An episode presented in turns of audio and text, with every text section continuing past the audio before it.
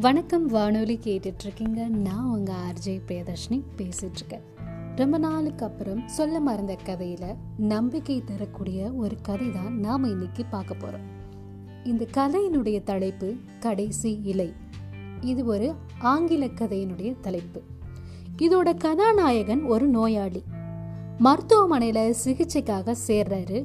அவரோட மனசில் அணு அளவு கூட தான் குணம் அடைவோம் அப்படிங்கிற நம்பிக்கை கொஞ்சம் கூட இல்லாமல் இருக்குது இதனால மனம் அதிகமாக பாதிக்கப்பட்டு அவர் வந்து ரொம்ப ஒரு ஸ்ட்ரெஸ்ஸான ஒரு நிலைக்கு தள்ளப்படுறாரு.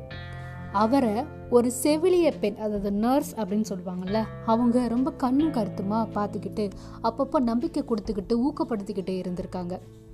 அவரோட அறையில் வெளியில் ஒரு மரம் தன்னோட இலைகளை தினமும் உதிர்த்து கொண்டே இருக்குது அந்த காட்சியை பார்க்குறாரு அவர். அந்த காட்சி ஒவ்வொரு தடவையும் பார்க்கும்போதும் தானும் செத்துருவணும் அப்படின்னு அவருக்கு அவரே புலம்ப ஆரம்பிக்கிறாரு. மரத்தினுடைய ஒரு இலையை தவிர எல்லா இலைகளையும் உதிர்ந்து போயிடுச்சு. ஒரே ஒரு கடைசி இலை மட்டும் இருக்கு. அதை பார்த்துட்டு அவர் சொல்றாரு இந்த இலை நாளைக்கு விழுந்துடும். அப்போ நானும் இறந்துடுவேன். அப்படின்னு ரொம்ப மனசுக்குள்ளேயும் பயந்துக்கிட்டு வெளியில ரொம்ப புலம்பிக்கிட்டே இருக்காரு.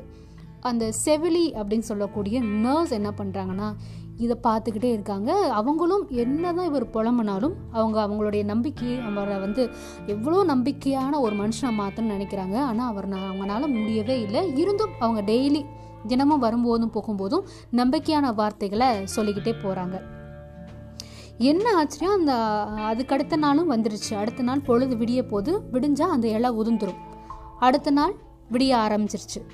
விடிஞ்சிருச்சு.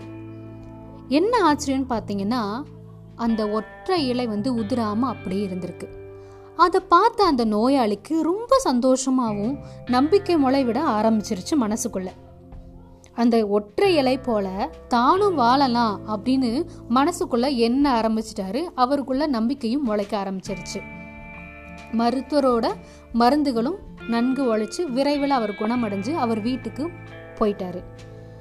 செவிலி வந்து அந்த நர்ஸ் வந்து என்ன பண்ணுறாங்க அப்படின்னா அவரை வந்து மரத்துக்கிட்ட கூட்டிகிட்டு போனாங்க. கூட்டிகிட்டு போனதுமே அந்த ஒற்றை இலையை பறித்து அவங்க அவர்கிட்ட கொடுத்தாங்க. அந்த ஒற்றை இலை வந்து உண்மையான இலை இல்லை. அது வெறும் துணியால் வரையப்பட்ட செயற்கை இலை அப்படின்னு அப்போ தான் அவருக்கு தெரிய வருது.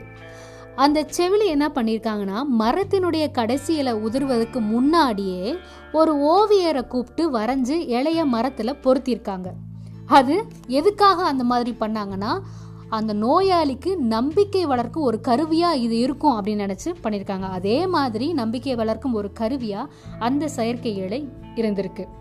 இதுலேருந்து நம்மளுக்கு என்ன தெரியுது அப்படின்னா திடமான உள்ளமும் நம்பிக்கையும் இருந்துச்சு அப்படின்னா இந்த உலகத்தையே நம்ம வென்றலாம். இந்த உயிர் ஒன்றும் பெரிய விஷயமே இல்லை. இதை உண்மைன்னு நீங்கள் நம்பணும்.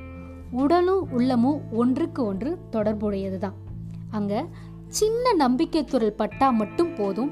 செடியும் பூக்களும் பூத்து கொழுங்க ஆரம்பிச்சிரும் அப்படிங்கிறது தான் இந்த கதையினுடைய கருத்தும் கூட. இன்னொரு கதையில நான் உங்களை வந்து சந்திக்கிறேன். அதுவரை உங்களிடம் விடைபெறுவது உங்கள் ஆர்ஜே பேதர்ஷினி